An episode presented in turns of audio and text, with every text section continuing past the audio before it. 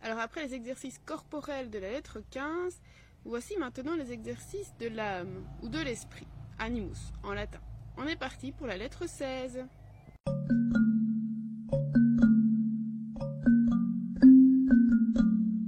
Dans cette lettre 16, Sénèque dit à Lucilius que sans étude de la sagesse, donc sans philosophie, il n'y a pas de vie heureuse, ni même de vie supportable. Donc la vie heureuse serait celle où euh, la sagesse est accomplie et euh, la vie est rendue supportable par l'exercice de la philosophie. Et euh, cette sagesse, cette recherche de la sagesse en tout cas, c'est quelque chose à quoi il faut penser quotidiennement pour l'affermir, pour le, le rendre plus important.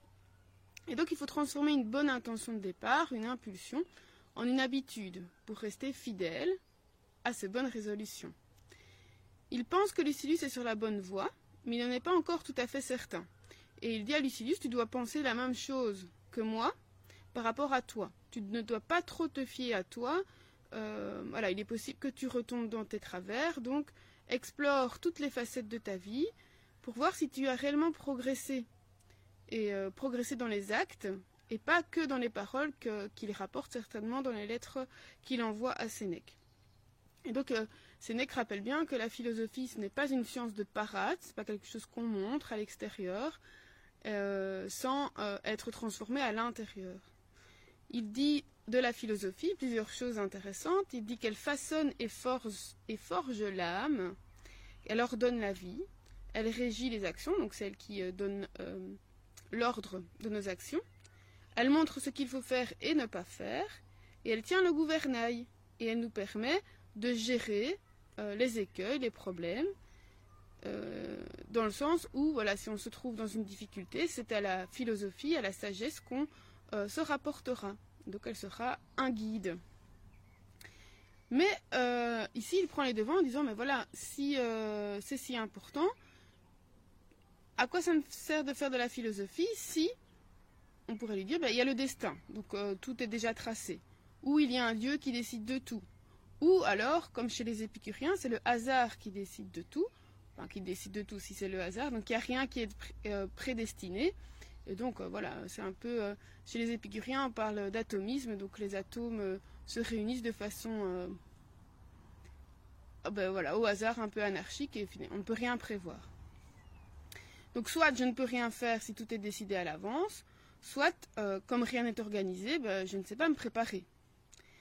Ici, euh, Sénèque lui dit que ce n'est pas la question, euh, on en reparlera une autre fois, mais euh, quoi qu'il en soit, quelles que, soient, quelles que soient les hypothèses, même si elles sont vraies, il faut philosopher. Car dans tous les cas, la philosophie va nous protéger. Si c'est le Dieu ou le destin qui décide, eh bien, la philosophie va nous aider à suivre le chemin prédestiné. Si au contraire c'est le hasard, euh, la philosophie nous aidera à supporter les coups du hasard. Bref, il va l'encourager à ne pas laisser tomber son enthousiasme, euh, comme euh, je pensais aux bonnes résolutions de fin de, de début d'année ou de, rentrée scolaire. On se dit ah moi je vais faire ça, je vais aller faire du sport ou voilà on, prend une bonne résolution. Quand on la prend, on est plein d'enthousiasme. On se dit ouais, ça va aller, on se voit déjà euh, courir 40 km euh, ou, autre. Et puis bah, avec, euh, avec la routine, l'envie, l'impulsion s'éteint un peu et parfois on laisse tomber nos bonnes résolutions en route. Donc ici, il lui dit, tu dois y penser tous les jours, de sorte à faire de cette impulsion une habitude. Donc en latin, c'est impetus, c'est vraiment l'élan vers lequel voilà, on s'élance. Et lui dit d'en faire habitus, donc une habitude, quelque chose qui est ancré.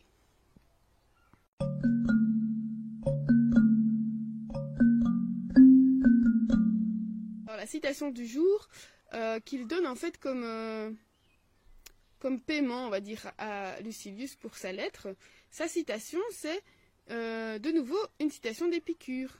Et Épicure a dit Si tu vis selon la nature, tu ne seras jamais pauvre. Et si tu vis selon l'opinion, les opinions ou tes opinions, tu ne seras jamais riche. Alors il dit, euh, on rappelle, on avait déjà vu, hein, il disait que vivre selon la nature, c'est euh, ne pas avoir faim, ne pas avoir soif et ne pas avoir froid. Donc pour cela, on n'a pas besoin de grand-chose. Et il dit que, que, tu habites dans une maison avec un toit en or, euh, des, des sols en marbre, avec des statues, des tableaux, tout le luxe. Ça, finalement, ça ne va nous apprendre qu'à désirer encore plus. Parce qu'on ne sera jamais satisfait de tout ce qu'on a. Euh, quand on aura une nouvelle chose, on en voudra encore une, encore une autre. Donc il dit que, au contraire, les désirs de la nature, eux, ont une limite. Donc une fois qu'ils sont euh, assouvis, voilà, c'est fini, et puis on ne doit plus en rajouter une couche. Et les autres, non, ils n'ont jamais de fin. Alors c'est comme ça qu'il dit qu'on peut distinguer euh, les différents désirs. Est-ce que c'est un désir de la nature ou pas? Eh bien, se poser la question, est-ce qu'ils ont une limite ou pas? Alors la, citation que j'ai reprise, ben, ça c'est une, une, phrase de Sénèque. Nullus enim terminus falso est. Donc c'est en effet, il n'y a aucune limite, aucun terminus pour le faux, pour les choses qui sont fausses.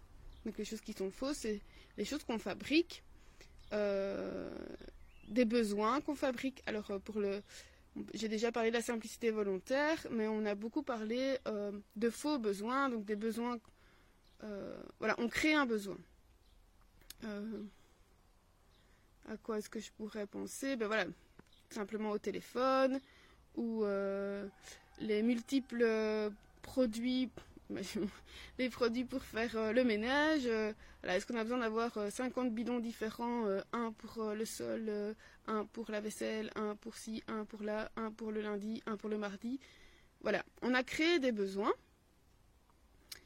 Et la question qu'on pouvait se poser aujourd'hui, c'est, voilà, dans les désirs que j'ai, pour le moment, est-ce que ils ont une limite ou pas? Est-ce qu'une fois que j'aurai euh, assouvi ce désir, est-ce qu'il y aura une limite ou pas? Voilà, vaste programme. Euh, on se retrouve demain pour la lettre 17. D'ici là, ou à l'été. Portez-vous bien